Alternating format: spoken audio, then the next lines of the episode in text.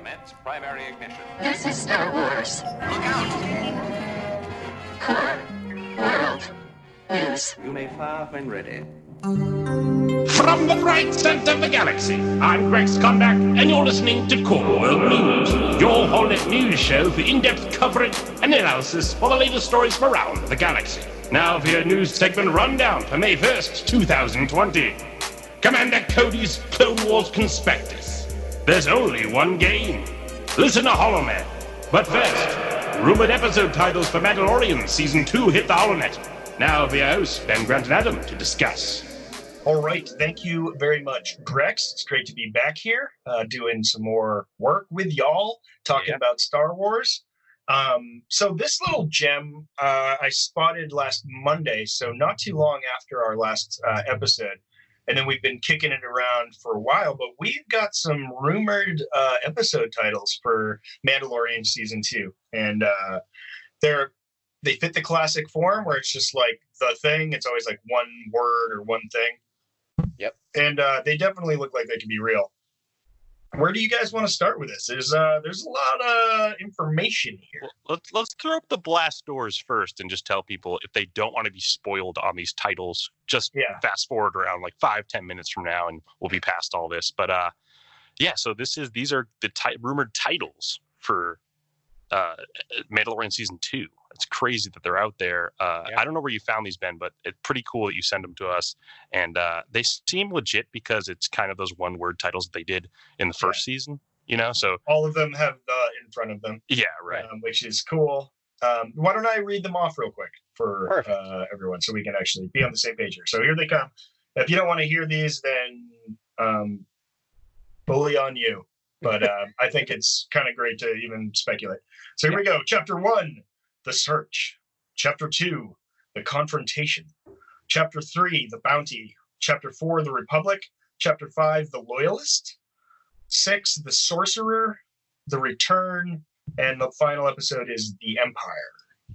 So search, confrontation, bounty, republic, loyalist, sorcerer, return, empire.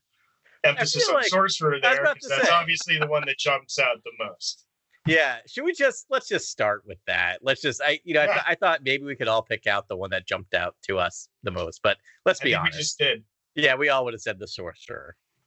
Can we just talk about our, our texts like before recording, like uh, what we texted to each other? Because after I heard Sorcerer, I just texted Luke just on a like automatic response. But Yeah. we, we had Yeah. a few other ideas for who who the Sorcerer could be. Uh, I'll let one of you guys take over from there. But uh, I, I thought Luke for just some random reason. I was like, oh, of course, Baby Yoda's going to Luke and they uh, in whatever his his new academy. He just he's starting the Nascent Academy he's, Sure. he's building. But um, I don't. Who do you guys think the Sorcerer could be? Go for it, Adam.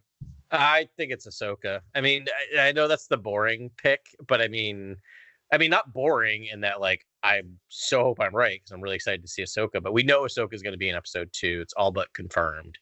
Right. Um, actually, I think it is officially confirmed at this point. So, so that makes sense. But I do love the Luke pick. Like, I wonder if, I wonder if we don't actually see the sorcerer quote in this episode, but it's more learning about the sorcerer and finding out and hearing rumors. Like, what it's what if it's like the tales of Luke Skywalker, like him just hearing all these stories about this sorcerer and trying to figure out who that is. Yeah. Interesting. I also I think feel that like would be fantastic. I also feel like Baby Yoda is, I mean, given he's 50 years Oh. old, I think he's too old to become a Jedi if Luke does follow the doctrine in any sort of rigid way. I feel like he may be like, oh, maybe he's experienced too much of life and maybe he sees that kind of uh, the, the, the, kind of like innocent kind of he's kind of betwixt light and dark. He, he's not really he hasn't chosen really a side uh, baby yoda and he's already 50 years old and he kind of we saw him choke uh Cara Dune in uh, the last season season one. And it just makes me think you know what if Luke or Ahsoka takes Baby Yoda and just brings brings the child back to his planet and uh, just lets him kind of live uh, uh, in the, the the native societies there and doesn't bring him into the academy in any way. That, that feels like the most logical and organic route for Baby Yoda. I don't think Baby Yoda goes to become a Jedi. But that's just that's just my thinking on it. I don't know what you guys Yeah. think. That seems well. I mean, we don't see him after this, and we're you know anywhere in the sequel trilogy yet. But there's a lot of real estate in this whole in the Skywalker timeline, um, And so, you know, potentially they could turn him into a Jedi. They could do a lot of Yeah. interesting things with him. But uh, I, I would tend to agree with that. I was, when I when I read this first off, my first thought was Ahsoka, but Yeah. my immediate like second beat was like, oh man, wish it's Luke. I hope it's Luke. Yeah, Yeah, exactly. We, we've been talking about like a de-aged um, Mark Hamill, and I mean that would be the cameo of all cameos, man. That would be so great Yeah. To see him do that. And then, of course, like that's when Skywalker's at his peak too. It's like really, it's the fun Luke that just like just defeated the Empire. He's cleaned up Dodge. He's a real hero. Um, I loved when the Mandalorian came in contact with the Resistance, and that I think it was episode four or five, where they do that job with uh, Bill Burr's character. Um, because Oh, you feel suddenly the feeling of the rebellion, you know what the rebellion is, and it's like it's still heroic. It's still trying to do the right thing. It's this like really brave, I don't know, like entity that's like it's it's uh noble and it's like kind and it's good and it's strong and it's rooted in all these things.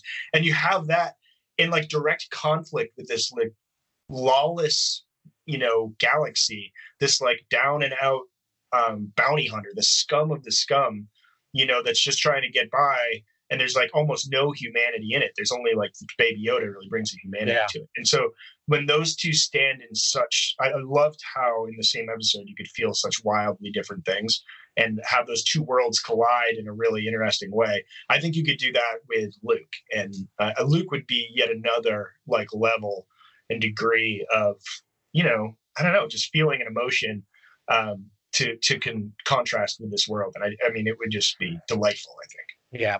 I have thoughts about Luke. I think so. I'm going to start with uh, the positive. I'd actually be kind of shocked if we get to the end of The Mandalorian and never see Luke Skywalker.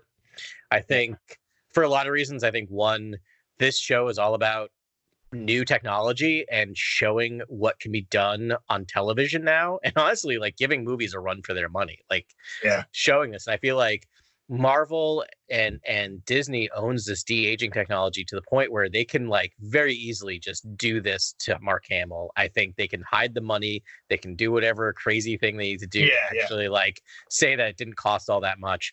I think I Mark like Hamill. Lu- Mark Hamill Yeah. would do it just to do it. Like That's he's not going to be to like ten million or like no deal. Like No. that's not that's not it. Yeah, I've always talked about this. I mean, de aging. I felt like the uh, the the trio from the original trilogy were like, or in Lando, e- every all Yeah. of all the characters in the original trilogy. I thought they were they were worth de aging. Like all of them were worth de aging.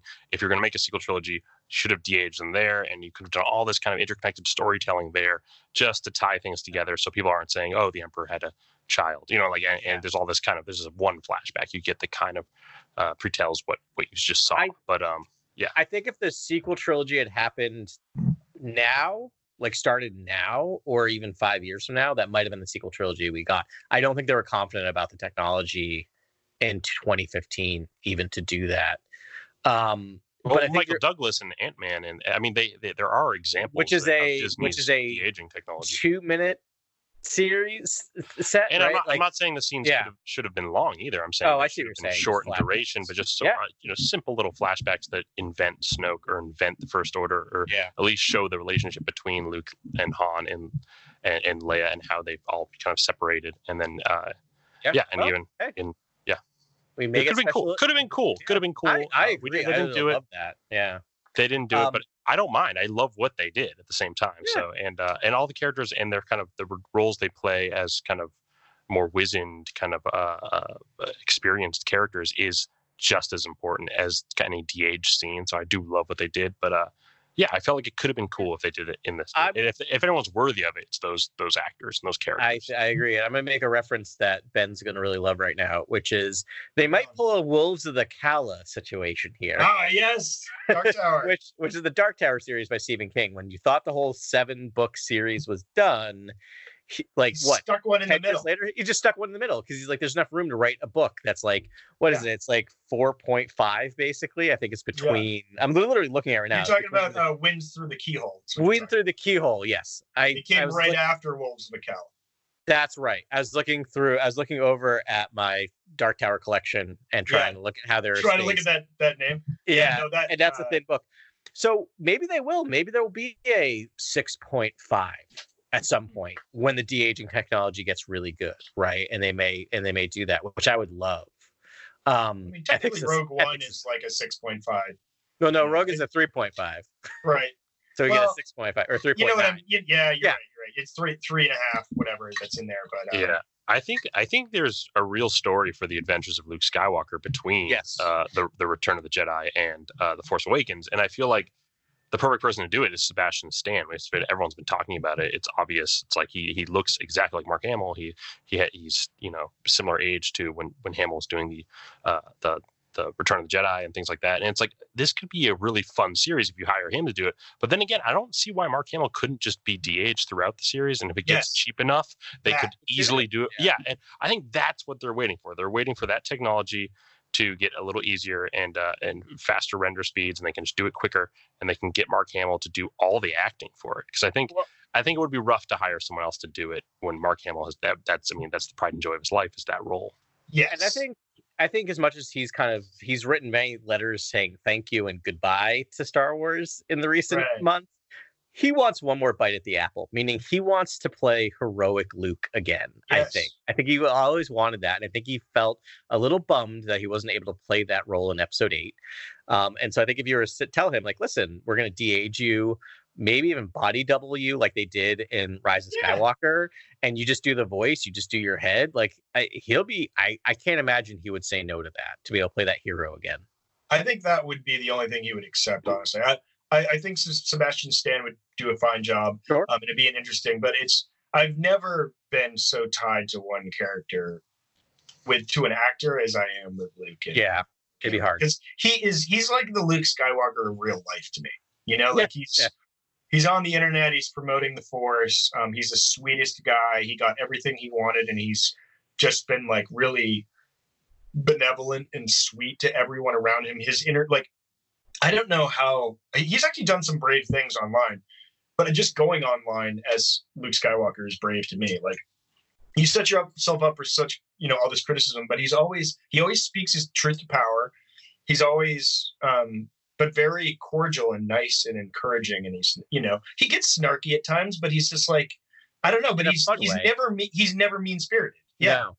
and, he um, sticks his chin out. Like he's not. He's willing to get punched in the face a few times. yeah Yeah, which is always really brave for someone who's been who like when you look at like so Carly and I've been rewatching all the old Star Trek movies and we we, we would get conversations about Shatner's and and Nimoy's journey with those characters yeah. and how much they have gotten at times like they got defensive about it and they they they hit away from Mhm. it. And Hamill's always kind of really embraced that role you know? And even when times were hard for him he never really just you know blanked on Star Wars. He was always just kind of there for it yeah, I, I, This this is is something I think we all we'd all love this. I think if if he came back to do the role, Yeah. I do feel like the, getting the voice is going to be a difficult thing. I'm sure there's technology that we can use to uh, to to make him sound like his you know his younger self because he ha- he does sound a little more grizzled nowadays. Oh, yeah. Like, he does but he he can play both because in um then they did dh they did a dh luke skywalker in rise of skywalker i think i mean i Yeah. know in some of the scenes and i heard him not speak like grizzled um i think that was a that was an intentional effect he did for uh the last jedi yeah, because I've heard him speak more like classic Luke, and it still sounds like Luke. And and honestly, I I would rather just have authentic Mark Hamill than sort of a pitch perfect like you know has to sound just like he did when he was you know 22. Right. Right. Because even in the the even the Rise of Skywalker trailer and in the film, I mean, when he's uh, Yeah. speaking to Rey, it sounds like Mhm. Luke from Return of the Jedi. It It, sounds like Yeah. a logical uh, So- progression from where he where he we left off Yeah. with him. I mean, let's take that away. So either either it's Hamill's able to do that, or they're able to put effects on his voice to make him sound like that. Either way, we're golden. Well, actually, Right? there is Wow. there is there is proof that they're able to do that because um, in uh, my favorite teaser of all time, which is teaser number two for The Force Awakens, uh, there's a line from Mark Hamill that's actually he said it now, uh, you know, or not now, but in 2015. Yeah. and they made him sound like you know, his younger self. yeah, that's right. That line Right, there was right. they already did mix that down. And uh, so it is possible, and so this could be the series we get. And this is all we, all, we just extrapolated I- all of this so- from one episode title from from an array of titles for uh, all the Yeah. episodes in season two of The Mandalorian. So let's, let's jump into the Buckle other No, up. no, no. Wait, wait. Let me let me bring it back to the point I was I was trying to make. Is that I think we are definitely going to see DH Luke in uh, the Mandalorian at some point. My guess is though it's going to be at the very end of the series. So I think I my here's a crazy Wide tinfoil shot hat. afar. maybe or maybe not maybe they actually want to show off the technology like we get a little like handoff of the baby i don't know at a sunset on whatever planet he is right like it's a very like they're gonna call back to the sun the twin sunsets but Oh, um um, maybe. Okay. yeah they love that imagery um so let my thought is that what we might get between episode six and seven because they named it the sorcerer knowing that we're going to see that name and i think it's a common misdirect and i think it's going to be a misdirect in the episode where we think he's actually chasing after luke right? He's hearing these stories about this force user out there that he's trying to chase down and i think it's going to be ahsoka because the next episode title is the return and I think what they're re- the hmm. the return is the return of Ahsoka, and I think it ties into a line she says in this episode of Clone Wars that we'll talk about a little later. I think there's a very poignant moment in this episode of Clone Wars that actually talks about this of of not being a warrior but being a force for good, which which Ahsoka never had a chance to do. So I think that's my that's my crazy tinfoil hat theory about this. I like Wait. it a lot. Wait, that so so Ahsoka is going to be uh, she's going to return to the Jedi Order. or just yeah that she's been traveling around doing jedi things doing good trying to help people right not being a warrior but being a true jedi and that's and that's i think what what the mandalorian might be chasing after that he thinks or that we think as viewers is referring to acts by luke skywalker but are actually acts by ahsoka I love like- that. You want to hear my tinfoil theory? Yes. All right, I love the the Ahsoka angle. Uh, I I think we might get a shorter uh, cameo with Ahsoka than we've Yeah. been talking about. I think it might be very very short. I think she might just point the Mandalorian in the direction towards some sort of enigmatic location that could guide him further in his quest to get this child back to his home.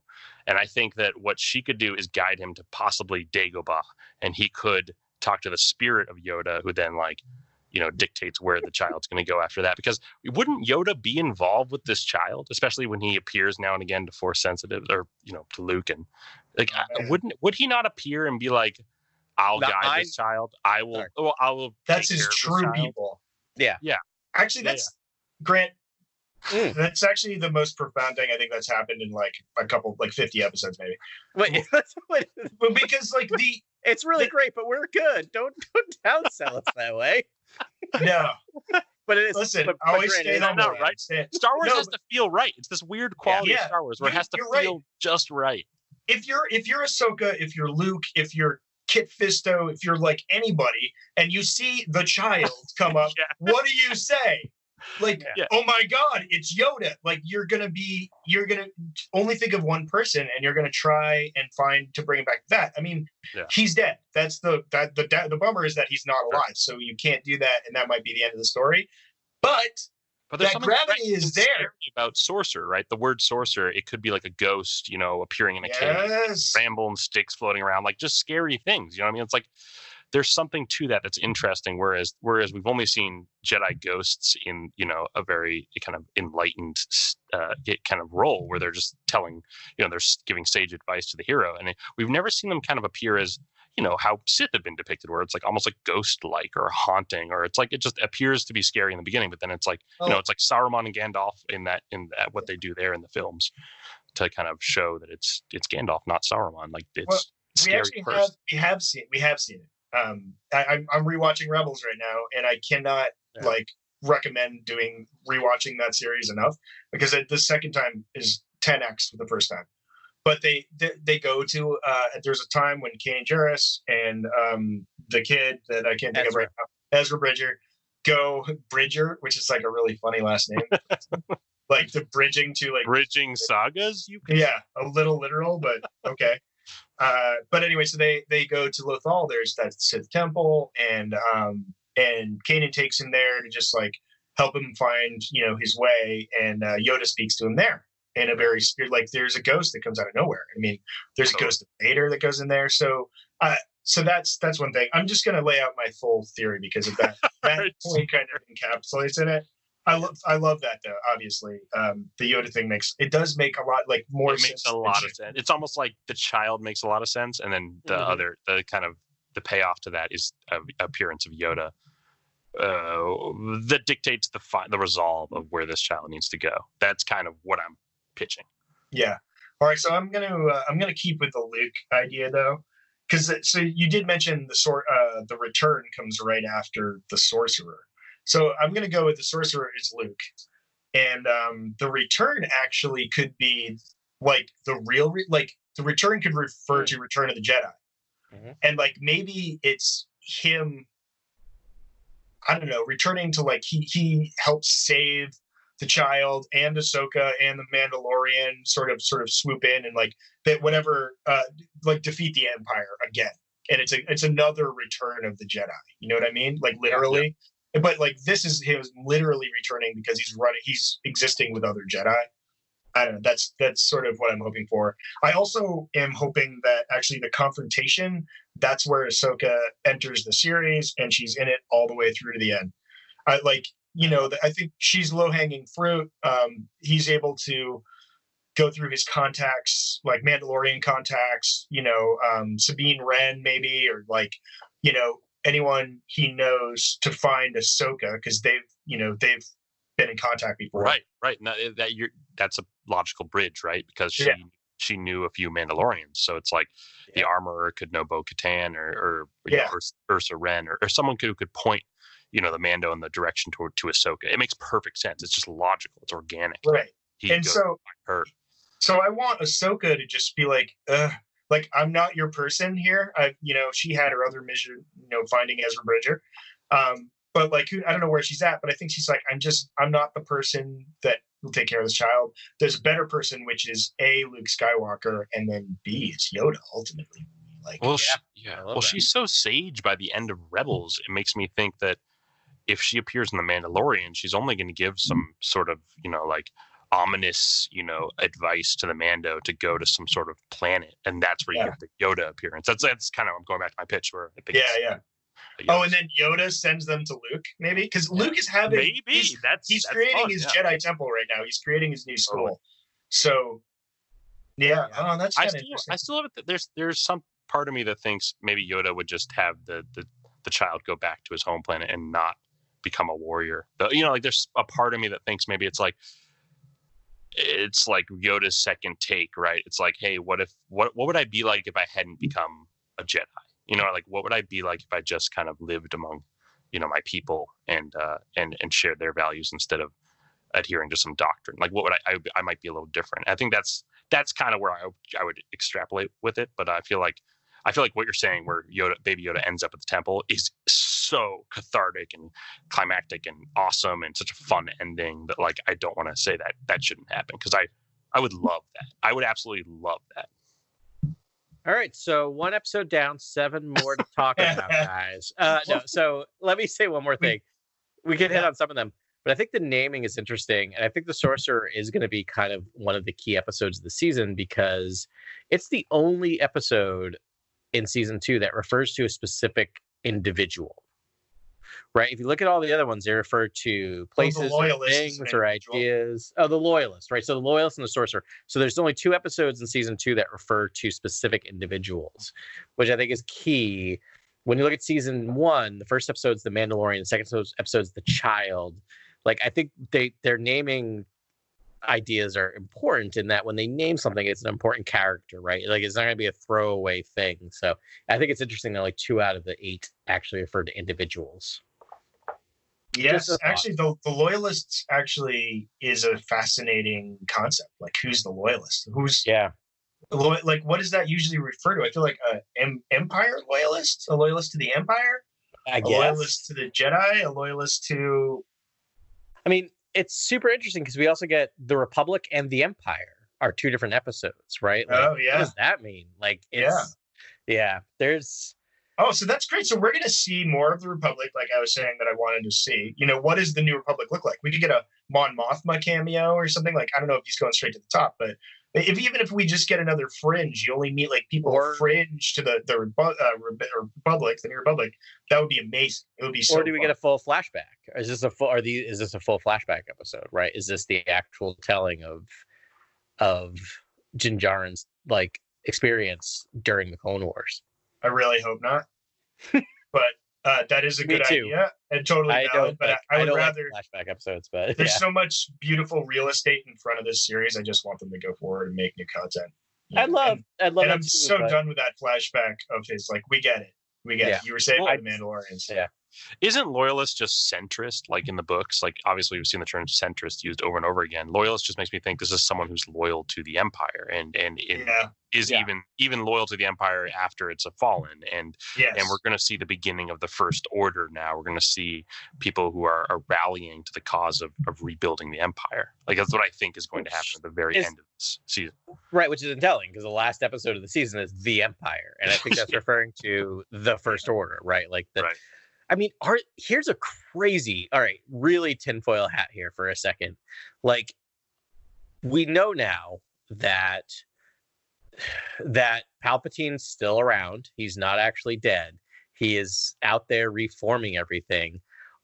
Are they going to play around with that at all? Like, are we going to feel that? Like, is the loyalist a, a loyalist to like Palpatine? Do you think they're going to play with that at all? Actually, well, I want to interject there because I think, according to the novelization, he's kind of a recent reincarnation. Like he, they just, I mean, he said he was pulling all the strings, but it was like they had just like resurrected him, and he was on. I mean, he was on the end of his rope. But I, I've got a Oh, feeling like he I wasn't thought- Hmm. resurrected right away. Like they had to like make the body and like grow the thing, and then like, but have Alright. and transfer its essence. Maybe not. Maybe not. Sorry, I don't this remember. might be No, no, I no, I'm just trying to remember because I'm like that's could be true. That's not that wasn't my interpretation of it, but I don't know. I maybe, yeah. Well, there was Yeah. a period of time where there was like an automated contingency plan. Like we can't like that. I feel Yeah, like there that's was so that too. prevalent in the books where it's like Sentinel robots and all these. You know, obviously the first order and the final order are Yeah. are quite literally orders. Like they're like Programmed orders or li- like literally written out orders to officers in the high command. And so uh, uh, I get, there's definitely a period where he wasn't alive and pull, calling the shots. But I mean, there's so there's such there's there's a lot of layers to this that can be really interesting with like the resurgence of the empire and i feel like i feel like baby yoda plays into that i feel like it's almost like i hate to go back to our last title but like i think it ties all i think it all ties together obviously the season must all tie together. I feel like to save baby yoda is also gonna you're gonna have to sacrifice something that's gonna that's gonna reignite the empire. Eh, you know it, it, it's like both the good and the both the light and the dark are reborn in this time period. And it's like you're gonna have to make sacrifices, and eh, because of those sacrifices, maybe the darkness is born, and that's what makes me think the first order comes from like it's it's gonna be like Baby Yoda might be safe at the end of this, but we might also see the rise of darkness at the end of this, and that might be the looming threat when the show I'm- ends. I'm gonna make people real angry. I'm like tinfoiling all mm-hmm. over the place over here. So we know that Palpatine came back through dark magic, magic or dark Sith magic, Oh, you're thanks going to. Doctor Exposition, right? As, and and so what we know is that there's a clone scientist in season one. Yeah, There is, a, yes. there- So if you're you're saying Palpa- Yoda blood to make a Snoke. Is that what you're saying?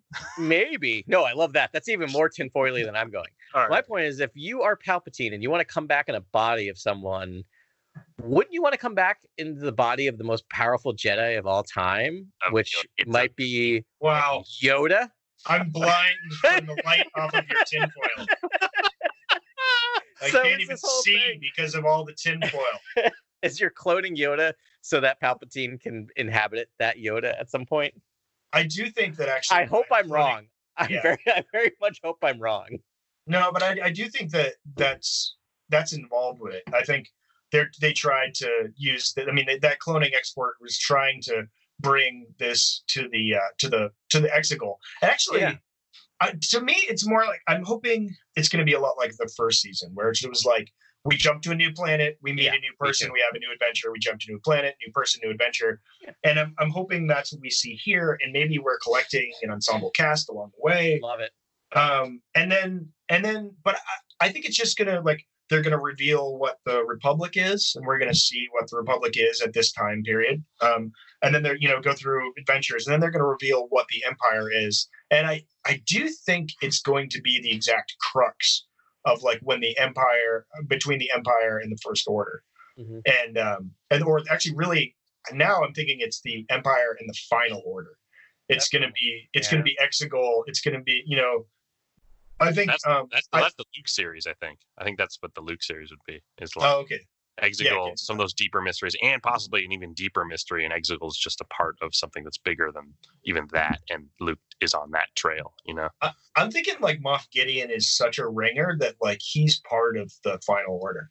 I Oh, think he's like he's like one of their His, agents. his troopers are like their armor is still like mint condition. Like there's no scuff marks on them. Like it's it Right. reeks the first order is what that. Yeah. that- Yeah, and you get a couple ragtag, janky stormtroopers in there. Actually, they've made that distinction. Moff Gideon has pristine. I mean, maybe troops, just, yeah. but then um, uh, the guy that I can't think of his name, uh, Werner Herzog's character, um, he has really Client. I think he's just The titled client, Client. yeah. the the client, yeah, Yeah. Um, he has these really ragged, old, like dusty stormtroopers that are like they look emaciated. I love Yeah. that they can love tell a story just with like the body types they put in these things. It's awesome. But um, yeah, so that's I'm I'm I'm thinking like maybe they get a glimpse. I, I at best they walk away being like, oh man, like that's that's a problem that's going to manifest. That's going to be a problem sometime, and they sort of see that the like there's this much larger threat with the empire than they thought. Yeah, totally. Love it. Oh, it's going to be great. It's gonna October can get here soon enough. You know, there's a drought in live action content when we're talking about rumored titles. Are you kidding me? This is the best day of my life. Any any chance any chance they drop this a bit earlier? Like like Huh. so they're they're dropping Rise of Skywalker May 4th on Disney Plus. Yes. That was not I don't think that was the plan pre pandemic world. Right. That's a good point. but we know we know that shot already in the can. I do think right. But And I, don't, like there's they're still editing furiously maybe like you guys would know better than I am because you're all you, you work in the biz. The biz. But You're in the biz. the biz. I've I've never felt so I do my pages. douchier in my life. in. Um, Yeah. So, but my my thought is, is like so much of the summer stuff got pushed back to November. Like there's so much that is now coming out in November that was supposed to be coming out this early summer in the summer that I'm wondering if like there's a there's a there's so much stuff coming out that they're like, you know what? Maybe we release this in August or September. I mean, this is just wild speculation. Again, I feel like I should just be I should go upstairs, get the tinfoil and put it on my head because that's all I'm doing this this day. But I'm wondering yeah. if they don't drop it a bit early, if they can. But you guys would know about so for, editing. for jump into that. this sort of speculation. Hey, so just are, froze for me. I know we're still here live in the living Yeah, yeah, yeah. Um, do you guys want to uh, maybe cover the old hollow mail? What do you think? Sure, let's do it. So uh, we got, I got into an interesting conversation with one of our uh, followers on Instagram. Uh, by the way, guys, great Instagram name. Here, here goes, Dark Dan of the Sith. yeah, he's a follower and a new listener from Australia. And uh, we were talking a bit back and forth about Dr. Aphra based on last week. We talked about uh, the Dr. Aphra audiobook and do we think she's going to pop up live action?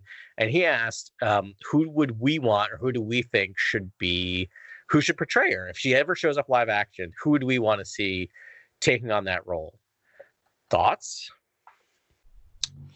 I've done a lot of thinking. Uh, you guys know I've done a lot of thinking about this because I think the Aphra movie is like a, a must. Like it's just green light that thing now. But um, I think Gemma Chan would be great. She's in uh, she's Minerva in Captain Marvel. She's in Oh, yeah. um, Crazy Rich Asians. Uh, she's in a few other shows that uh, she's an incre- incredible actress. But I mean, I, I feel like she's really funny in Captain Marvel. She has a couple beats where there's like there's almost these joke scenes where it's like Mhm. the, obviously there's like the squirt the Nerf gun scene that's hilarious. I think it's Yes, on right. par with everything that's happens in Guardians as being really really funny. Yeah. But um, yeah, I think she can do it. I think she could she can do it. I think um, I think she'd be a great Aphra. Um, I, I we talked about a few other names. What what did you guys share? Yeah, I mean, I was thinking, you know, it depends on, um, you know, you have to have someone who can be funny and charming and also serious, right? Like that's that's why I love the Doctor Aphra comic series because it mixes like it's the funniest comic series of all, and then it gets dark. Like it can be the Yeah. darkest of all of them, and I and I love that.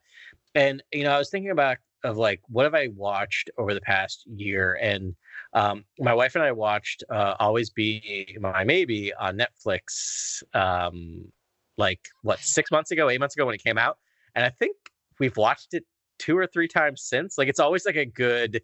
It's Saturday night.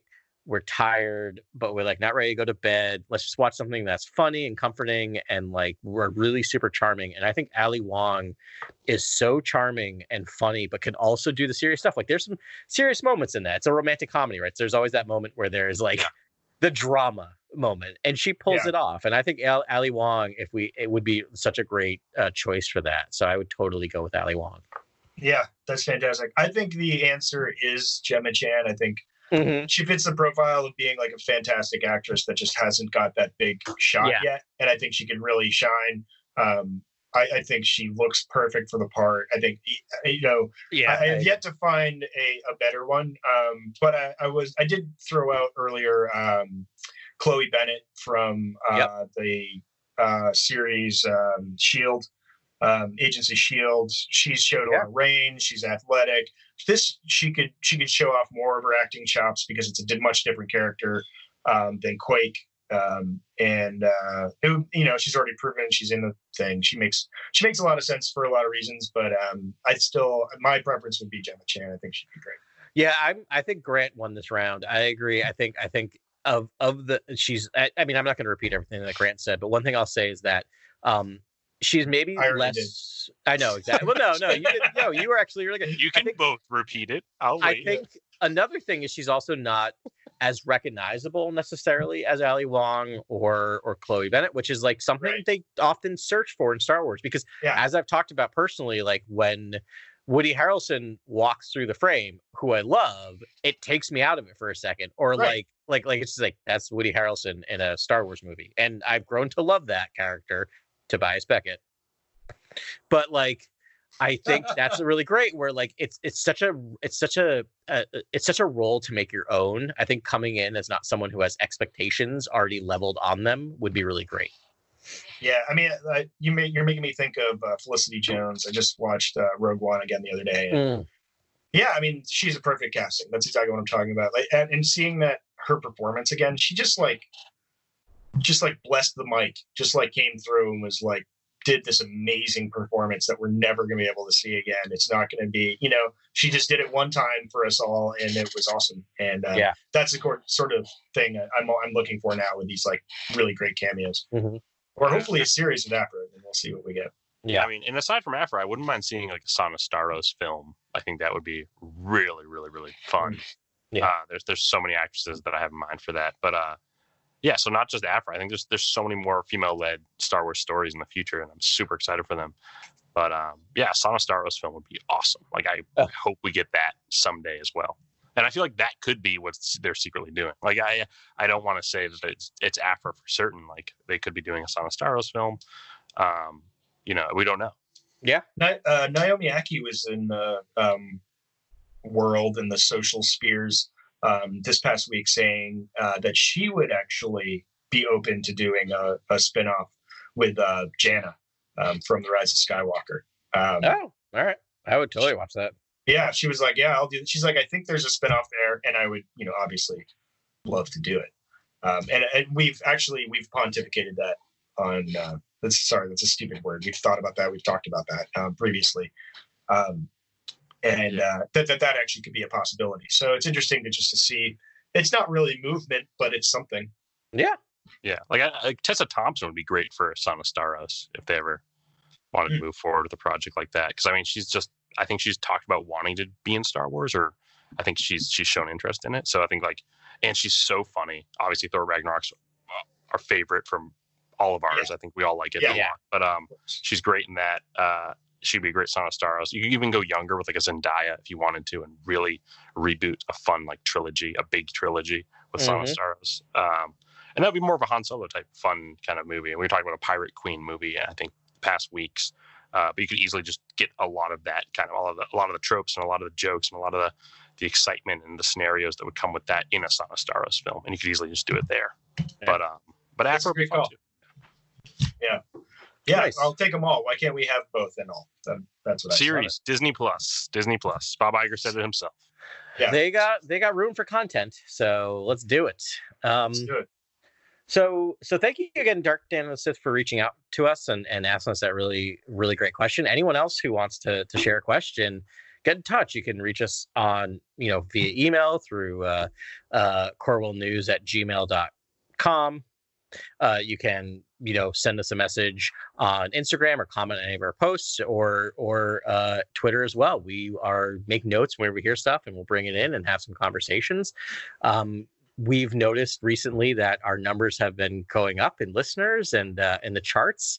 Um, you know, I did a bit of quick math. I think we're around number seven or, or eight of uh, Star Wars podcasts, which is, I'm just gonna say it, kind of mind blowing. And I and I and I love y'all, and I, I thank you for that. So uh, That's strange because there are around like a thousand, maybe two thousand Star Wars podcasts.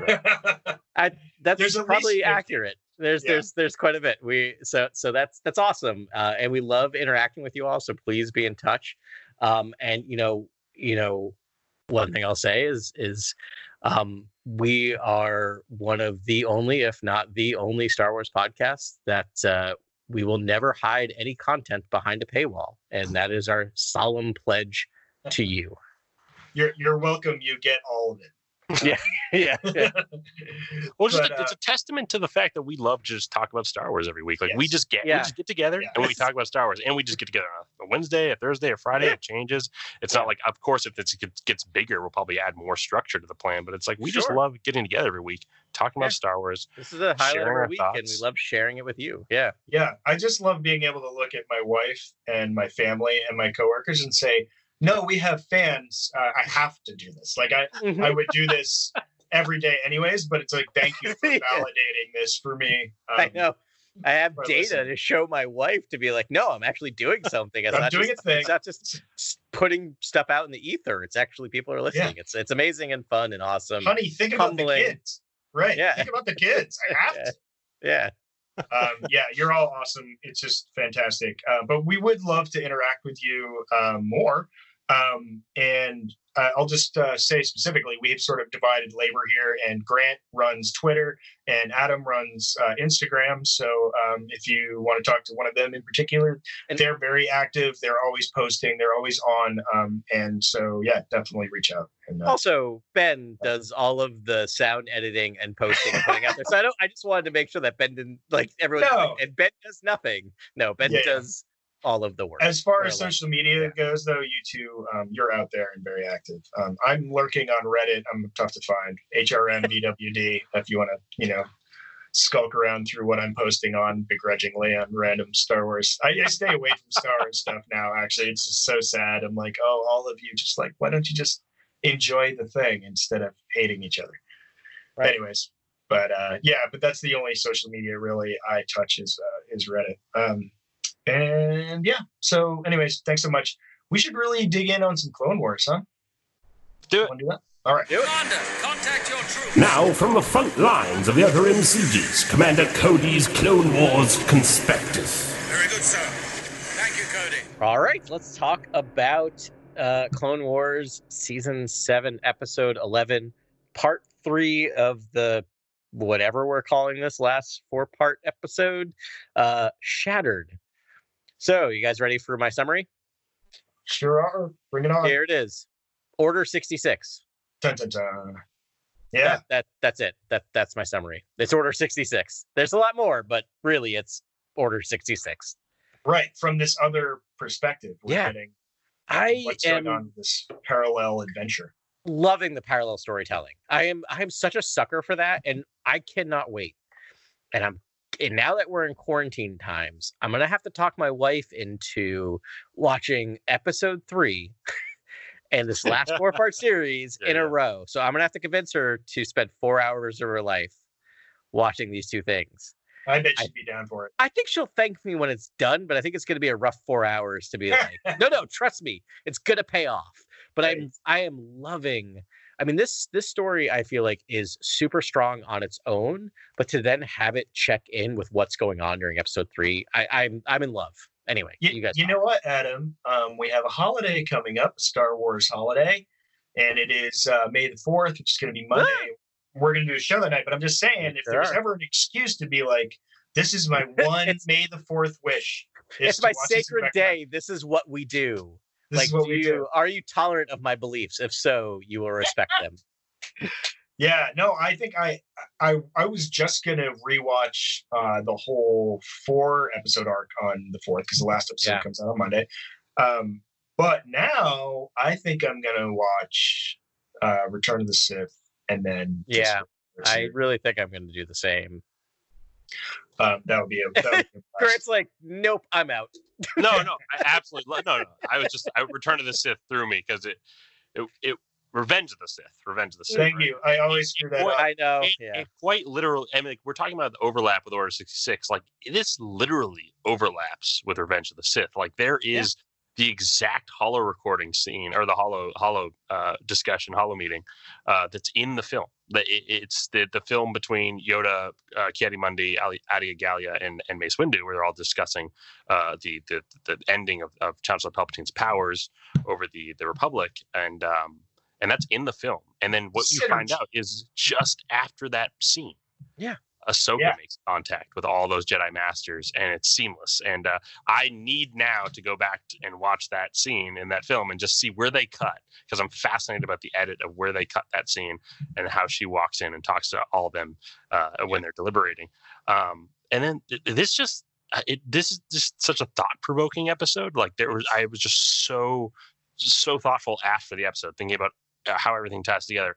And the kind of new bit of information that we learn is that you know Ahsoka knows about Maul's whole, whole conspiracy theory that Anakin is at the center of uh, Palpatine's uh, plans, dark plans, and it feels like, and and she doesn't tell the Council about what she's learned from Maul, which is you find out in this episode, which I thought was fascinating, and I was like, oh, this is truly fascinating that she is is is kind of so outside of warrior culture that she's not going to Yeah. share information with with people she's deemed warriors, you know, and Ahsoka has some what I what I coined in my notes as some outside of the Jedi thinking. Yeah. Right? Yeah. Like she does a couple things which are which are not what we would think of when we think of Jedi. Like she uses Maul as a distraction. Like she literally just lets Maul loose like a force of nature to kill a ton of clones to to to save her, which which I don't think is wrong necessarily, but it's not something I would think of our Jedi doing, right? This idea of just like putting two opposing forces together so she can sneak out. I think this ties to the kind of sterile, kind of uh, mechanical, kind of sci-fi nature of this episode, which is like she Mm. looks back at the programming plans for the clones and sees the Kaminoans like talking about, uh, you know, what sorts, what sorts of, uh, you know, things they're programming in the inhibitor chips and things like that. And it's like, this is such a sci-fi episode of Star Wars. Like I've never seen Star Wars be this sci-fi from the score to the talking about the chips in the clone troopers' heads. Like this feels like this Yeah. culminating this culminating thesis of, of like 1138 and like binary control and like singularity and all this kind of crazy stuff that I think George was grappling with when he was in college and and and just after. And I feel like I feel like this just has George's DNA imprinted on it to the utmost. Interesting. Yeah. Uh, yeah. A lot There's something. This again. I'm only like two hours out from watching this episode of Clone Wars. This might be my favorite episode of Clone Wars ever, and I don't know why. I don't know why. And I think I think Grant might have hit on something where where it is also and I feel like this is going to come out as an insult, and I don't mean it that way, but it's also the least Clone Wars episode in a lot of ways. It is very Oh. adult, and and there's like there's a moment I have a I have a thing here where I'm like I love how quiet the episode is, and I wrote this about like five minutes in. There's like a five minute stint to this episode where it's all score and sound effects, and no, and there's no voiceover when they're just getting on to the ship and they they're transporting Maul, like that was cinematic to a point that I felt I I felt it was I, this episode in some ways this is I I teased that I'm gonna say something that might like be controversial before we all start recording. This episode felt more cinematic than than a lot of cinema I've seen in Star Wars in in 30 years. Yeah, no, I'll, I'll carry on with that point. I feel like Star Wars has such power in its visuals that silence is very Yeah. Strong in Star There- Wars. uh, there's storytelling. parts of And- this and, not, where- not enough silence Yeah. is used. Not enough silence is used Yeah. in Star Wars storytelling, and I feel like it's a real misstep because the visuals are so striking that silence plays such a huge role in the storytelling. If you just use it more often and you use it in, in exciting and intelligent ways. they really flexed that in this one, and it was an interesting score. It had a much different mood than a, much, most of the Star Wars, you know, uh, music I've heard. There's also times. I mean, you said just like music and sound effects. Sometimes it was just music, man. There's like a scene where, like, that that full scene where she's returning back to the the ship. um, Yeah. and they- they're going into hyperspace, and it was like they you followed Ahsoka through this like really like intricate like transportation system to Mhm. get finally get to the star destroyer with um, a captured Maul, and it was just a really I don't know this is this is a buck wild episode. I I was sort of groaned when I saw this because I knew what it was going to be already. I like Yeah. I wanted more of like the last episode, and they um but it was they made it magical because they had ground to cover. They had to be like okay we've got to figure out Order sixty six and figure out the head you know implant thing with Rex because we know Yeah. from Rebels he had his chip removed. Um, and I mean, and, and also they had to figure out what was going to go on with um, with Maul because Right. you knew uh, the you know the shoe was going to drop there, and I was really worried about that. I'm like, what dumb plan are they going to hatch to like release Maul? But it was ended up being a very elegant, eloquent, eloquent way to tell that story. Yeah, I think that's a good point. Like I thought, I actually had a similar thought when I read the. I I stupidly read the description of the episode before I hit play, mostly because it took a while for it to play for some reason.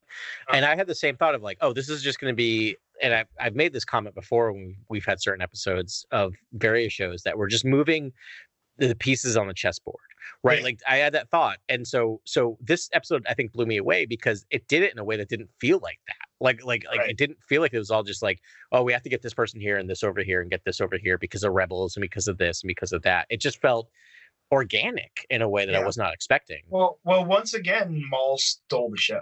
Yeah. I think, like from the beginning. So you've you've got this pent up danger, and it's like, first of all, you're like, you need to do something more than have him passed out in a bunch of ropes because he's going to kill you. and then so they immediately do, and they bring out that MacGuffin, well, like not MacGuffin, but like this contraption that holds Anti-Jedi.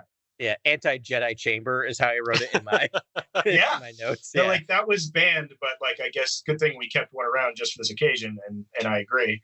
But that also facilitated silent moments where all yeah. Maul can hear is his own breath, and it's like first of all that's terrifying, Yeah. and and second of all like you just you're just looking at his eyes. All you have is Maul's eyes for the first half of this episode, and uh and you you And feel the drama. He adds to the drama, It's and the fantastic. glass is fogging up as he's Yeah. breathing. Like it was so well Yeah. done. Yeah.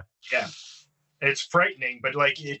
He, Maul's a tough guy to relate to because he is chaotic evil. He's just pure evil. Like he's never doing anything good, but he is an agent that you can sort of wield, and Ahsoka ends up doing that. Um, yeah, really interesting. I it was a controversial call for me that Ahsoka didn't um, didn't tell the council. Yeah. Yeah. Uh, you know, she had that information. I think I think it was that was more a strategic thing too, where it's sort of like Yeah. it's better if they leave her out of it, but they I don't know. But the way you described it, Grant, was pretty. I mean, that that rationalizes it for for me. It's like a, a, a good uh, storytelling decision. Well, Yeah. she she had a moment which I referred to like in our earlier segment where she talks about she was raised as a warrior. She was raised in a time of war and she had never been a quote keeper of the peace. Right. And like she never felt like a true Jedi because of that. And so I totally get her at this point going like, I'm not in this to win a war for one side or the other. I'm in this for peace. Right. And I felt that was beautiful. It's almost like we need a Star Wars movie to explore the warrior culture of the Jedi. As if someone had written that. Um, the uh, uh, That would be I'm good. just there's so many thoughts going through my head after seeing this episode. One is that I'm still kind of surprised that they sent Anakin to go tell Palpatine the wars. I this is a big thing that I bump That's up their against. I'm spy. just like, That's their spy. I, I I understand. I but like I, I just do you think what do you think they thought of Palpatine before they found out he was the Dark Lord of the Sith? Did they think he was kind of a corrupt bureaucrat, you know, grasping onto power, and they wanted Anakin to see that and sort of like you really, uh, so he would understand the difference between the Jedi and bureaucracy. Like, I think it's Obi Wan. They're politicians, right? I think I think the Right. Jedi saw all politicians as politicians. Full Yeah, yeah. stop. Right? Like that's what they Yeah. were. Yeah, Yeah. I mean, if you just go in there with full force, then you are tyrants. Like if the Yeah. four, you know, you send ten Jedi in there to just like capture him, assuming that he's going to make the wrong decision, it's it's it's politically not, you know, not feasible. Or it's it's a it's a it's a statement, you know, and and then it would sort of validate the not the purge, but like some sort of restrictions on the Jedi. Oh, I mean, we have seen Mace and Yoda meet with Palpatine many times in the the prequels. It just makes me think, why wouldn't they come and tell him the war is over and not leave a younger knight to do it? You know what I mean? Like that's it's kind of a bizarre choice. in my- I always see that as Mace's test, final test of Anakin. See, that's what I thought it was. I thought it was Yeah. like, look at this corruption. Like, look at this person grasping onto power. We are the antithesis of that. We are selfless. We are I- Jedi. And I think that's that what the message he was trying to get to Anakin, but Anakin was so far gone. I don't even know if it was a message as much as it was a prove to me you're a Jedi. Like that seems to me like Mace's mentality is like prove to me you're actually a Jedi. Prove to me you're a chosen one. Like I feel like that was very much it just throwing him to lamb to the slaughter. Be like, let's see how you do. Like I, I don't Yeah, know. Maybe. Yeah. It's Yeah. it's hard. I don't know. It's, it's, Yeah. it's sort of I- nebulous, that area. Which hasn't I also feel like, not to use the phrase again, whenever I watch episode three and I see that moment, it feels like che- moving pieces on a chessboard because you have to get Anakin to fall at some point, and you only have 20 minutes left in this movie. Right. Yeah, it's like his fall happened over many movies and many episodes. Yeah. The whole Clone Wars thing. I, I think that might have been one reason why George wanted to put that in there. Yeah. But um, you know, just because you really see a progressive fall for Anakin, not you know, in, in a very subtle way. Mhm. But um, yeah, I think I I think Mace was just like, let's let this play out. I bet Mace wanted this. I bet he was like, something is going on here, and if I allow the machinations to sort of just continue, it will expose itself. And uh, I mean, first of all, like the, again, the political choice is to send Anakin. It's just you know that's that's due course, and so he'll know. And I think Windu is like, if if both of them turn and or there's some terrible thing going on there, he's like, I can handle it. Um, but Yeah. yeah, Right. Well, well, Anakin actually does the right thing by by telling Mace he does. Yeah, Palpatine's the Dark Lord of the Sith. Yeah. And Uh, I I don't disagree with Anakin. I disagree maybe with his means, but when he when he says no, he's got to be brought to justice. Right? That's Yeah. you think about that. Like Anakin's not like, no, you you he we need to follow his him. We need to we're we're not agreeing that he's right, but there is law and there is order. yeah. Right? Yeah. That's where it was interesting, where they sort of played both sides of the, Yeah. of, you know, Well, There are heroes on both sides. Ugh, uh, but the uh, the Infinity story I want to see is is Anakin siding with Mace and taking out Palpatine and what Yeah. that looks like because that's that's a pretty defining moment as seen with this Clone Wars episode, as seen with all the kind of stories that uh, revolve around this one moment of Order six, Order six, Order sixty six, and uh, and and everything that comes from that. And I feel like that would be really fun to explore other infinities where worlds where Yeah. you know, Mace is is isn't betrayed by Anakin, and instead there's a, a different outcome. We're getting the what if cartoon, right? On, on Disney Plus for Marvel. Can we get the Infinities cartoon for Star Wars? Tell me, I would it. love That'd be awesome. I would love that so much. Um, you said Order 66, and something happened in this episode that I think might have gotten under the radar. We actually get a full reading of what Order 66 is in Yes. this episode, That's right. right? And I have the quote here. Rex says, "Any and all Jedi leadership must be executed for treason against the Republic. Any soldier that does not comply with the order will also be executed for treason." right. Interesting. Yeah. I mean, this is a, another fascinating beat that I just, I don't know. I guess I should have expected it, but like, well, I didn't, I don't know. I didn't think they would actually give that sort of lore behind all this stuff. Yeah. But that It's was another great say- beat. Jedi leadership, not just Jedi, even though we see them are going after all Jedi. Well, actually, they don't, right? Because because Palpatine sends Anakin to kill all the younglings. Yeah. So I guess I, I, I guess I guess really they are just the clones are just going after leadership, right? Because they're all being led in the field. More about that Um, youngling uh, slaughter in the next Yeah, that's segment. weird that Remind me to talk about youngling They, slaughter. they go. They even go after Alright. Maul, which is kind of weird. I'm like, he That wasn't Jedi, my- he's I not had a Jedi question. leadership. He's not classified as Jedi leadership, but I guess he's a prisoner. And uh, I guess it's just that it just becomes fascist right on that mark, right? Right when Order sixty six happens, the clones become these ruthless kind of fighting force. Yeah, I bumped And, up uh, against Before that, that, they were part. led by the Jedi. It's just Like, it's, it's interesting to see that shift. And uh, and, mean, and I- when when Rex does fall and hit his, I, I did hear like the chip in his head. Like I heard it get damaged when he fell and bumped his head against the the holo projector. Oh, interesting. Did you guys hear that? I didn't, but Oh. I didn't. I wasn't listening for it. So. Oh yeah, check. Huh. Re- I- rewatch, rewatch the episode and let me know what you hear in that moment when he's. Like, Oh, well, I will head. be on Mo- on Monday. Yeah. Um, so my question for you, and and this may be like a weird question that you can't answer, is I got really really choked up when Ahsoka was trying to save Rex. Why? Oh yeah, me too. Like- me too. Like I literally was tearing up, and I don't know why, but it really was emotional for me, and I, I don't know why, but it really hit me. I think Well, she she's can- a she can- pure Jedi. She's like yeah, she can see things. She takes the time. She Uh. doesn't react. Like she's Obi Wan esque. Like as far as her white knightness, you know, like Right. she's really. I mean, and better than Obi Wan actually through a lot of this because he was caught up in all the rigmarole. She's just like no, like she she can separate what is makes the most sense from you know the action that's in, Yeah. in front of her. And she's like, no, he's my friend. It just makes no sense. I, you know, I will survive and, I and know try he's to figure this out. Yeah. Yeah. Then they oh then another controversial thing is when she's like, now I need to do research on fives. Like she immediately thought of fives. No, because because um because Rex told her to to look up fives. He was literally yeah, when he when he first turned, he was literally saying fives, fives, look at fives, fives, fives, fives, look at fives. Uh, yeah, so he was Yeah. fighting his programming and saying fives to her, like look fives, look up fives. I can't remember the exact phrasing, but he had set that in her I, brain. rem- I remember that scene. Yeah. I guess I missed it because I was playing Yeah. my chihuahua. That's fair. That's fair.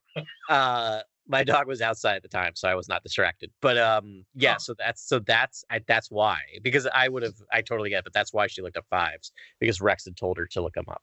Okay, in that moment where he's fighting the chip. Yeah, at the very beginning when he first turned. Yeah, yeah. Copy that. Wow, fascinating, man. Yeah, she's just able to see through the fog of war. Like she takes the time to to to to contemplate what's going on. She doesn't just come to a brash I- decision right away. And I, I love that about Ahsoka. I love that she Yeah. dives deep into every little moral quandary and figures out what she needs to do.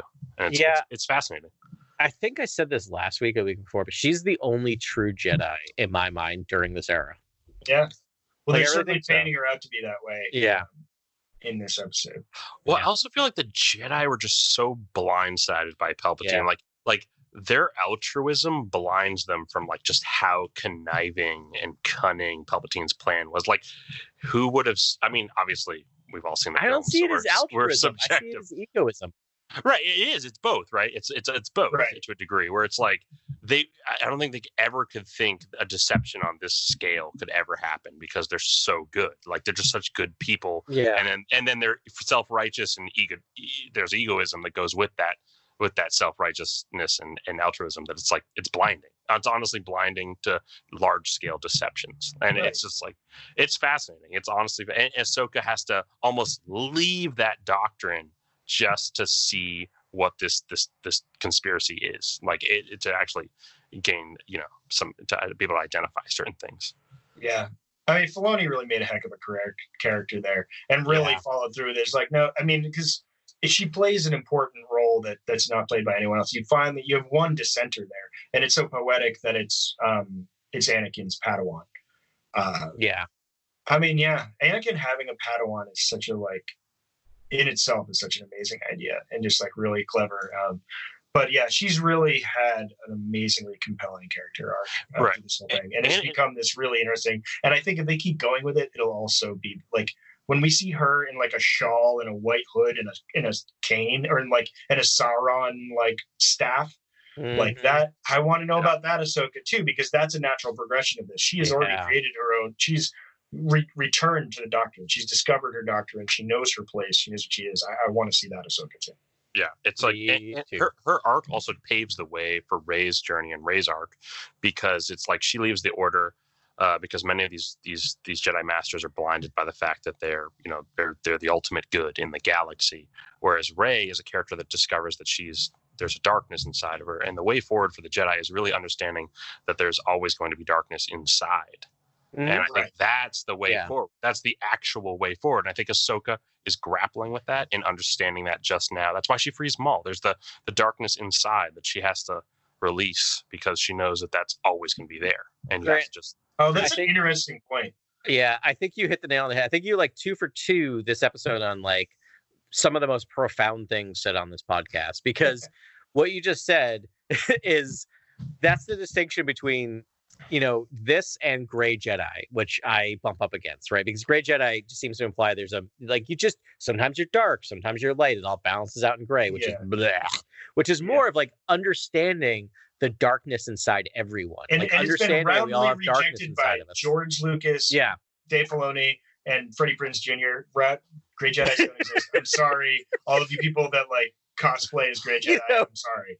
You know the Mount. Mount, the Mount Rushmore of Star Wars: George Lucas, Dave Filoni, and Freddie Prinze Jr. Dude, that Sorry. that That rant, his is amazing. I know it was just that was really the funny. mouth we heard it from. um, yeah, most, I most directly. So that's why I named dropped him. I- He's my hero. I think you're right. I love it. I just it just cracked me up for some right. reason. Okay. But he's great. Um, but I think I think that is the difference, right? Is that we all have darkness inside of us, and understanding that it's there, and accepting that it's there, and accepting that it's part of us, but not giving into it to a deep extent. I think is the difference. Of it. That's what a true totally. Jedi does. I love that. Yeah. Yeah, I think closest thing we've had to a gray Jedi on screen, and I and I'm, I know people have bashed that term. I know Pablo Hidalgo has even I seen did, that seen that term. Yeah, me too. I know, 45 seconds ago. and yeah, ever, ever, everyone has has kind of uh, you know denounced that term. Uh, I still think it's an interesting idea. I don't think it's obviously a real idea. I think what we're talking about is the real actual journey for the characters. I do think the closest thing we got to that is Rey in the Last Jedi, where she's wearing those storm gray Jedi attire, that storm gray Jedi attire, and she's Yeah. like betwixt light and dark, and it's this piece of potentiality, and it's like that is the closest you'll ever get to whatever you think gray Jedi is. Like I think that's it's there. It's in the cards. I, I Yeah. think we're saying the same thing, I think but we just are using too, different terminology. I, I truly believe that this makes the Grey Jedi people feel better. Um, they're all Grey Jedi.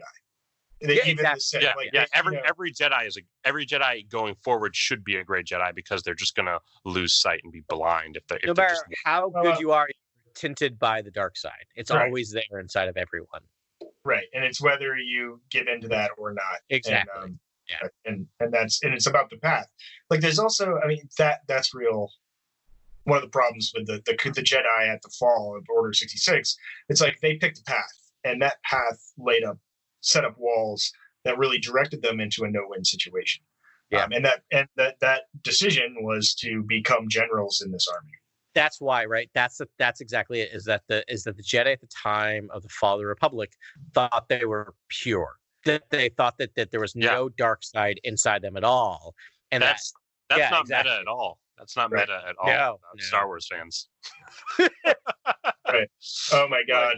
right? Like purist fans thinking that they're in the right for the original, you know, and believing the original Yeah. trilogy is the gospel. It's like no, no, no, no. Like get outside of that shell. Oh. Understand there's so many new paths to the storytelling. yeah i'm not going to go there Yeah, but yeah Yeah, yeah. you're 100% i could go on a whole thing that's going to be a whole thing but i'll leave it alone. totally, But totally. yes. But I think there's some beautiful ideas that I think even encapsulate fan culture in in really interesting ways. Yeah. Cool.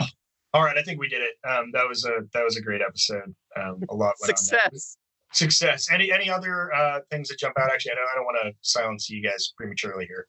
Not really. I'm just interested in the Kaminoans, and man, do I want to see them in another way, shape, or form in, in other Star Wars stories because there's a lot to unpack there. Like they're fascinating they they literally brought down the galaxy. Like it's it's quite interesting uh, what the role they play and who knows where they are now and what they're doing. But and uh, don't they have all the money? Like didn't they get all the money? all the money yeah all, the money, yeah, They and got I, I, all see- the- I assume they're all still living on Ca- uh, Kamino.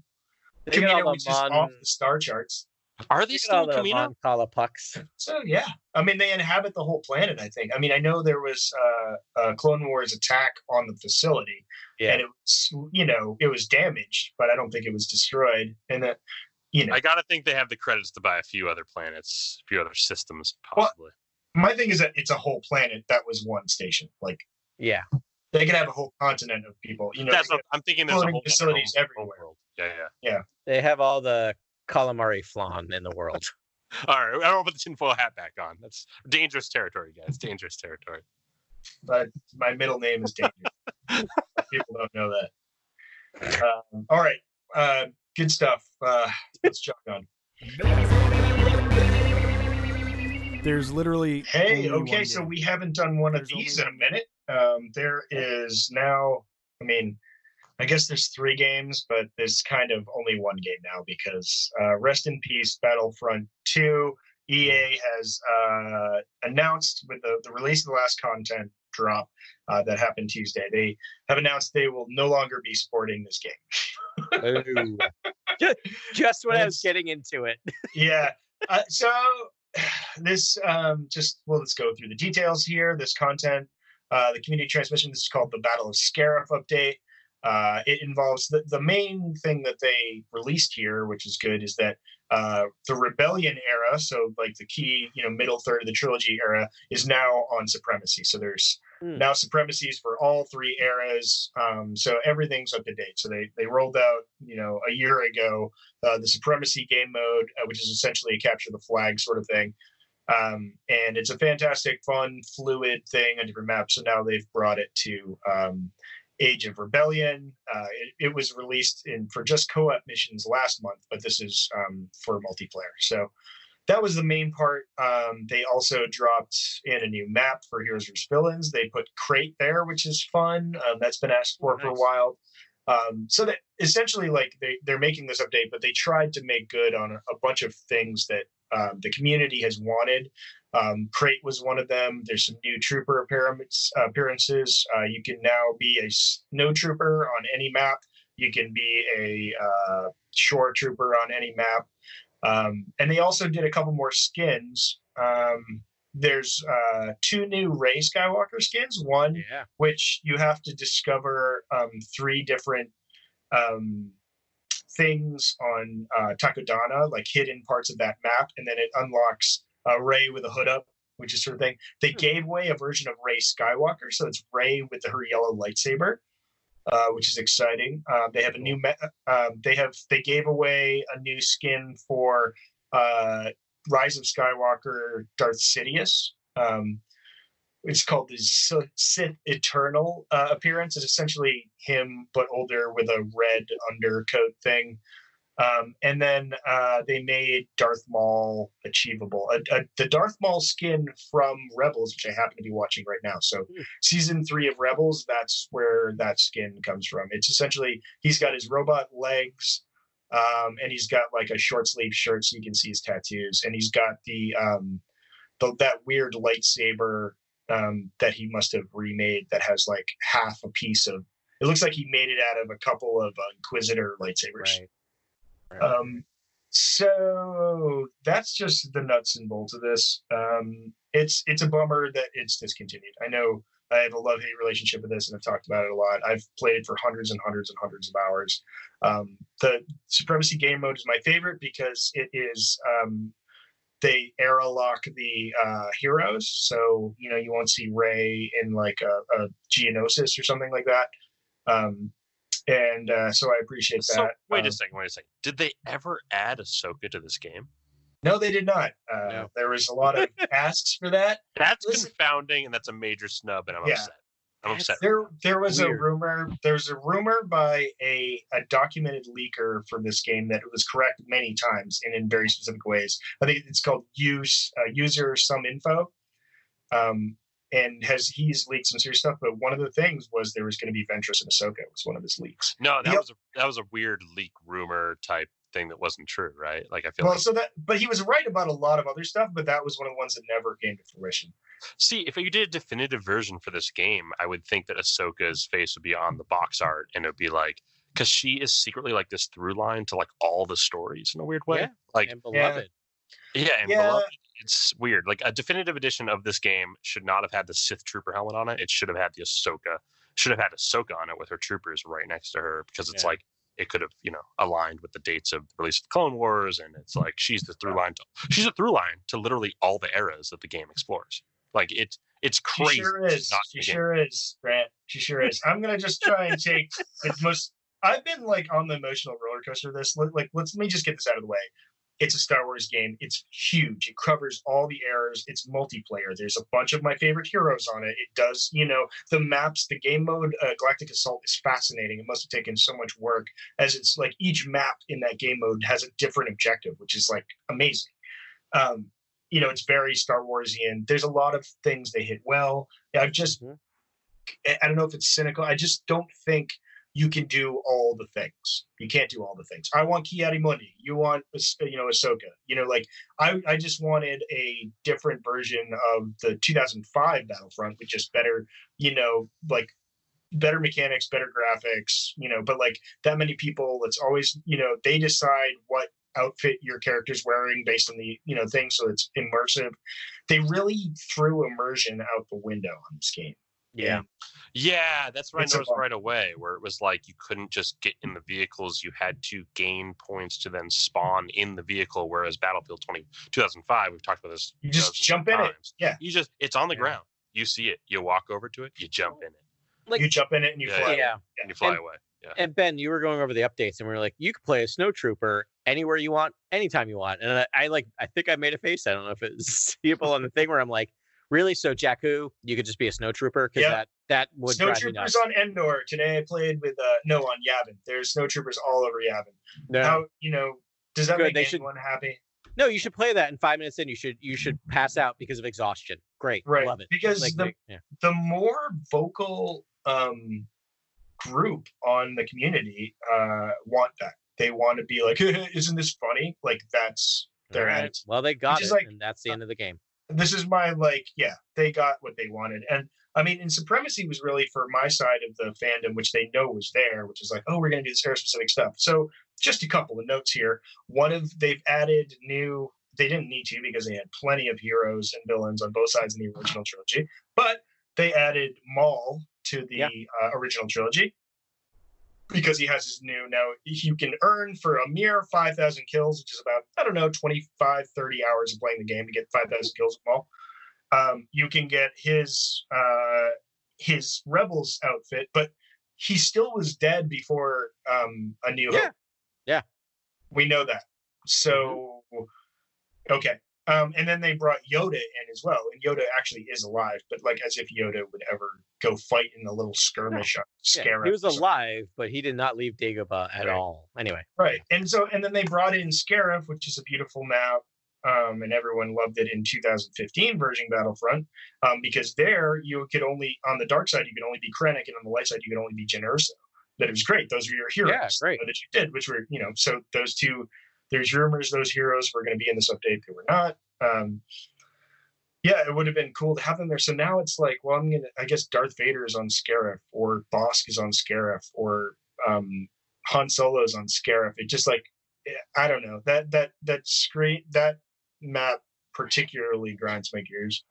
Um, anyways, I, I don't want to I don't want to get negative. Yeah, let's let's stuff. jump into the positive. Let's jump into the positive because I feel like this Yeah. game really has come a long way. I mean, it had a disastrous launch, yeah, and then after they uh, they got rid of microtransactions, they did just they did all they could to please their fans and and deliver free content updates, free free DLC, all ty- all types of content that they gave to fans for free after the fact, and uh, and I think they even made the the economy, the credit economy, I think a little bit more lenient, right? It wasn't so like Oh, yeah. expensive to get heroes It was- after a it was while. Probably the probably the greatest comeback by a game in game Yeah. history. Like it like it fell on its face in the beginning, and they totally rebooted the whole thing, and it's a fantastic game. The amount of detail they spent on the um the age of uh the Republic, like the early Clone Wars stuff.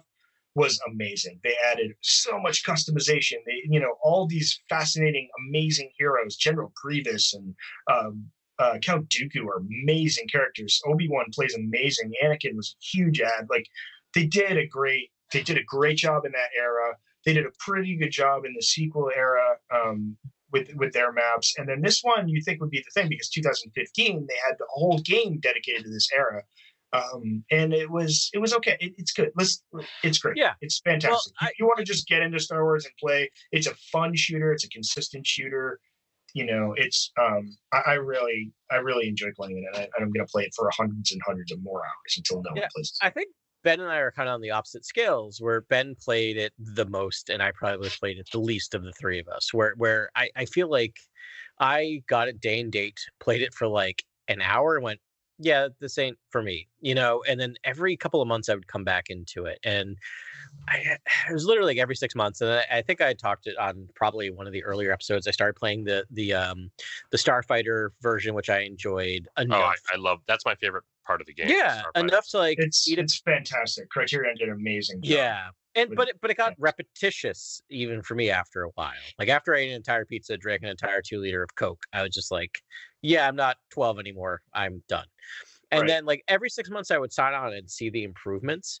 And then I think the the the best moment I had playing with this game was literally like three weeks ago when Ben and I were on at the same time. Co-op, yeah, co-op mission. Yeah, co-op and having someone who knows the game and could like mentor me, but also like there was a moment where you and I were just you were you were Obi-Wan Kenobi and I was Anakin Skywalker. And it was the only time in the however many years of this game where I felt engrossed in the game, right? Where I'm like, this is kind of amazing. And I think Yeah, what I we were like from- back to back in the middle of Yeah. Geonosis, being attacked from all sides. It was awesome. And I was dying constantly and you were fine. But I just felt like I felt like what what I got out of it was like, oh, you play you have to learn where your joy is in this game and go Right. for that. Right. Like I didn't know how to approach the game when I was playing it on my own and what I liked and what I didn't like. And to have you guiding me, I'm like, oh no, I love the co-op. Like that's it. That's me. I'm in. Yeah. Full in. Like so I think And that's that's- key is if just play the way you want to play the game. And to to that point, uh, Adam, um, the co-op and the instant action um, facilities they put in here, that is the sneakily probably their greatest achievement because that's where you're going to have the most fun. Yeah. because you can drop in, you can control what um what you know heroes are in the game. It's it's a it's easy pickings because the AI they're they're good, but they're not you know they they're Yeah. less shields and stuff. They're Yeah, easier yeah, To, to defeat. Um, you don't have to worry about toxic players. You can get on with three of your buddies. The maps are better. So Yep. they included um, new maps with this drop. You can actually be in the Tan uh, Tantive um, four, and you can. Um, that's one of the maps, uh, which is Uh, awesome. that's and like a public cruiser. Yeah, there's like there's actually I might be mistaking this with the sequel trilogy. Uh, no, I'm sorry. Uh, correction. I just got a correction on the HoloNet. You can't play in the Tantive. Ah, You no, you can't. But you can. Um, you in the uh, sequel trilogy, the Age of Resistance. Um, you can get up in one of the um, Mon Cala cruisers, uh, Oh, which was so- a map and everything. Like you'll have a whole game on a Mon Cal Yeah. cruiser, and it's an awesome. I love, Love that it. Map. Love that map. where it's it's Uh, really hot, humid inside those cruisers. Yeah, Yeah. yes, very sweaty. Um, but uh, yeah, so that that's an achievement, and that's never going to get old. You know, you only need four people for that, and you can do it with your friends, and um, it would be Yeah. that that's a, s- you know, and and then you can just jump in, and the mechanics are great. I do love Battlefront 2015, but the mechanics.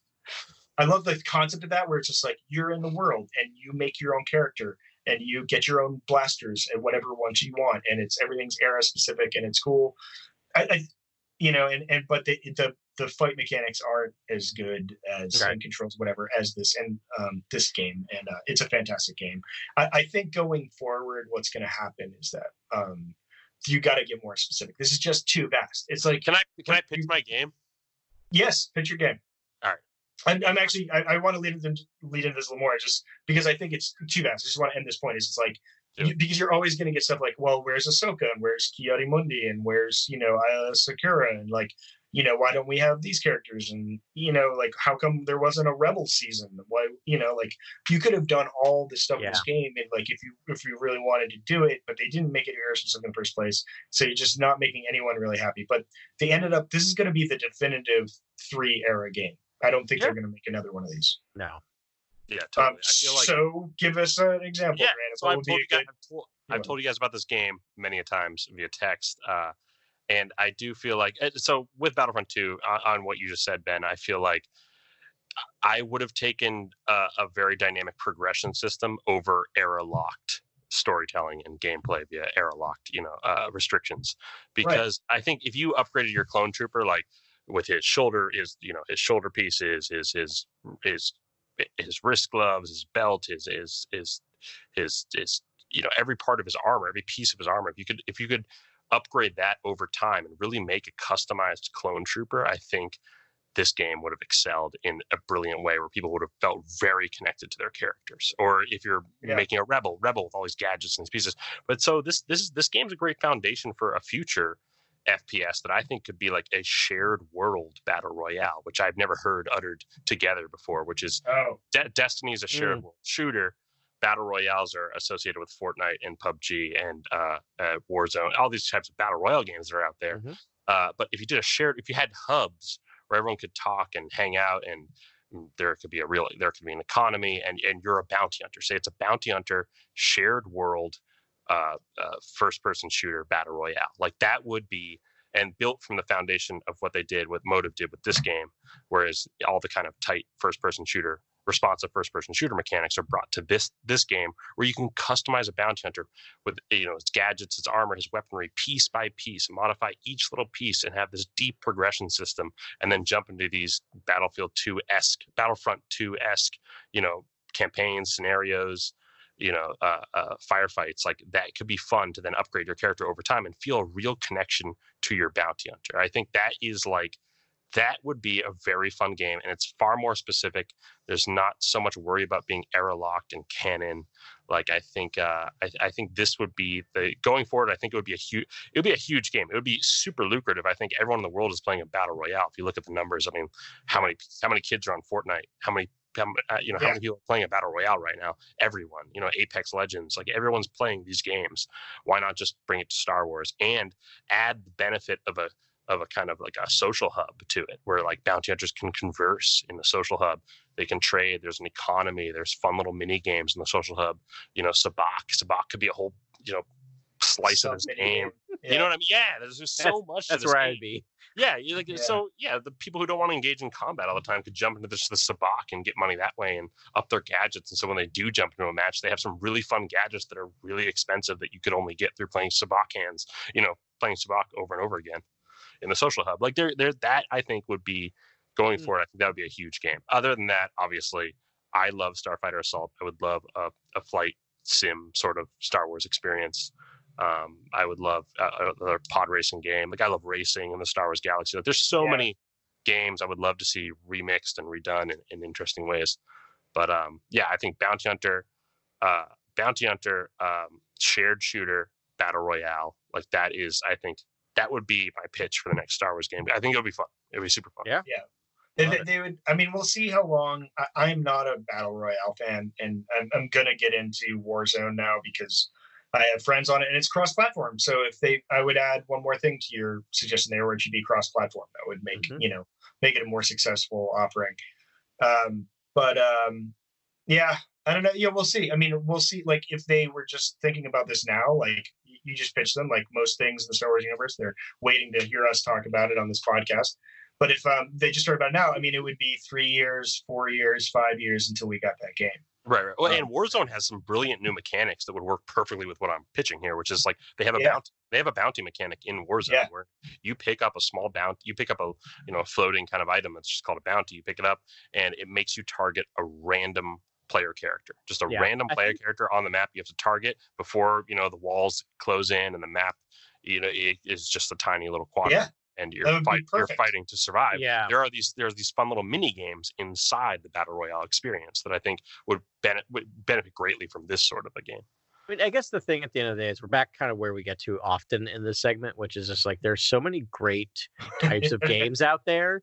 Yeah. Put a Star Wars skin on top of it, right? I love, Gra- I, I love, I love Grant's idea of like combining two that are out there, but like until we get there, which is going to take three, four, or five years to actually make, throw a Star Wars skin on Yeah. any of these AAA games and just do it. Like there's so much there, and I'm hoping they're moving that way. There are we talked about it before. Yeah. There are there are some stuff in the works. Like hopefully we'll get there. I know we're getting the sequel to Fallen Order. What what was that grant? 2022. 20, 2022, I think it's confirmed. Correct. now, yeah. Sure. and there's a, and there's an untitled motive game we know is in the works. Right? Great. Give give us it because because we're we're back to Right. there's only one game and that's a bummer. Yeah, I mean, I, I really think that. I mean, that would be my one thing, and I've sent this over. It's like quantity over quality, and and Yeah. honestly, and- when I say quality, I'm putting air quotes right now because they're all quality. If anyone plays it, it's got quality. Like all this is. There's no such thing as the perfect game, really. And Yeah. I really think that one of the most antagonistic elements of Star Wars Battlefront 2 is they let the tail wag the dog too much. They like instead of just being like, no, we're gonna make this great game that we've all decided is a great game, it was like they made they made a terrible decision to make it pay to win from the front. Yeah. Um, and then, and then it was just like, yeah, it got called out on it and so whatever. But like, so they they they, they failed in that aspect. Like they we can't trust them. Like the first the thing they wanted to release is like not a game. It's, No, it's you're right. kind of a it's kind of a predatory game, but like I think they need to do this and they need to make a game and they need to like listen like no this is a good idea because people don't know there's an aspect people don't know what they want until they have it you know right. and, Because and I feel like this game, like after they had to go in full retreat on the launch, then they were just playing defense, and they were just like, "Well, what do you want? We'll, yeah, we'll do it." exactly. You know? Exactly. Yeah. Tell us what you and, want. that- We'll and- do it. and that's what not you want? Star what makes you Wars storytelling. That's not Yeah, in terms of marketing or brand. You don't just go It's on not the defense. Star storytelling Wars, at all. Yeah. Yeah. Well, Star Wars is is always releasing the thing that you didn't expect them to release and having this be this major Exactly. show, showcase, showcase, showcase, showcase. That's what I think about when I think about Star Wars. Is like you are getting what we are showing because it is the next big thing, and and you know we're going to open the floodgates when we feel we need to, and that's about it. We're not going to you know we're not going to listen to. Obviously, they listen to fan feedback. Obviously, every game studio listens to fan feedback. They even say they listen to fan feedback, but it's like Star Wars is such a showcase that I think you have to have the ace up, the ace, you know, up your sleeve. You can't let your fans dictate the content you should release, like in any way, shape, or form. And I, they do a lot of this, you know, in in terms of just like, you know, your basic, y- like uh, action figures you know like photos of the week recipes of the week like fans you decide what like what would be cool and like vote on it and we'll make it like they do that i know they do a lot of that just in the overall like you know Uh, in advertising some of their products overall. But in terms of video games and films and some of these big you know these med- these mediums where you're you're delivering really really high quality work it's like you really want to be the one who's in control of that situation. You don't Right. want to be in the defense. And this is again i'm going to echo this one point that i do on every time i do the segment but I, I really think what you want as is you want hungry game developers that this is going to be their magnum opus like this is going to be the thing not this super giant that's made multiplayer shooters before and sort of i don't want to say phone in they made a beautiful game but there were serious problems in every release of this game there were so many bugs and it was like it's a it's a buggier game than i've ever played in, Yeah. in any other thing and um, I, I think I'd rather have like maybe a little take a hit on quality for an increase in spirit, you know. And um, and and I, I wish, and this is the this is the job I'm jockeying for. Is there, you know one of the reasons I'm doing this? Like I would love to be the person that instead of just giving a you know a massive contract to EA to cover all the games, you have you you staff up and you get um, a situation where you're searching and you're contracting individually, and you have rather than this like very stagnant um, worker base that is one company, you have all the companies and you're like contracting here and here. And there's five games always in development. It's just like, just throw more at the wall, you know? It takes so long to get these things produced. Like, I think you need to widen the net. You need to find these up and coming people. You need to have requests for proposal and like have these hungry game developers being like, I always want to do an Ahsoka game. You know, I, I want to do the Luke Skywalker uh, uh, Jedi Academy game. You know, like or redo Jedi Academy. uh, You know, like and, and get the most creative people that are diehard fans, just the same way they do with movies. Um, you know, and and get them do it, but like a, let it be a little more grassroots. And I think that is more organic and fits better with the culture of video games. Um, and you know, make it a little more of a meritocracy rather than just sort of give it to a person, you know, to, to one big company. Yeah. That's my dream. All right. Uh, yeah. But um, anyways, that's it. Um, and um, that's that's the game we've got. It's a beautiful, one wonderful game. Um, if you want to just lose yourself and be in the Star Wars universe, there it is for you. Get into instant action or co-op, or if you're if you want to hang with the the big kids, um, get into multiplayer, and um, it's some it's some pretty pretty tough uh, competition out there. Uh, so it's that. But that, uh, as far as I can tell, they might do some. You know, there's a lot of talk that they still might make a couple more um, edits uh, before this is all done because it's in quite a state right now. Um, but we'll see. We'll see what we get. Um, but it's not going to be much. Uh, but we've got a massive, huge, fun, great game now. And that's that. Um, so thanks again, everyone, for listening to us. Um, you've uh, you've totally rationalized why we do this every week, and uh, I appreciate that. um, and because I love doing it, and um, yeah, get in touch with us. Um, let us know what you're thinking about. Um, that that was a great uh, question, a great um, for like casting for um, Doctor Aphra. That was awesome. But we didn't. I can't believe we didn't cover that. Um, and so I know there's a million more things like that out there. Um, so we'll, yeah, uh, we'll see y'all in a couple days, right? May the fourth. Yes. That's right. Yeah. We'll have another transmission. We're going to record that late on May the fourth, but I'll uh, I'll try and pump that out for you that night. So on May the fifth, um, you'll you'll get a recap because I'm sure we're going to get so much more Mhm. information that day. So Guys, big big theory, big theory. I feel like they might put Empire back out in theaters. That's just my theory. wow, I'll end Like- it there. it's a Yeah. hot take right there. Just like randomly put Empire I Strikes just I Back. think out that's what I would do. the But I- 40th You know, no one's anniversary. you know no one's going to the theaters now. Though. Yeah, No. I know it's a pre a pre pre COVID summer. sort sort of you know decision, but yeah, I I could see that. I mean, I think it's a great way to establish the roots of Star Wars and and, and Mhm. showcase the roots of Star Wars. Wow. Love it. I'd go see it. I'd go see it. Um, yeah, awesome. So uh, we'll talk to you in a couple days, and uh, May the 4th be with you. This is Grex Kondak signing off. For the latest breaking news, follow at Core World News on Twitter and Instagram. Thank you and good night. Remember, the Force will be with you always.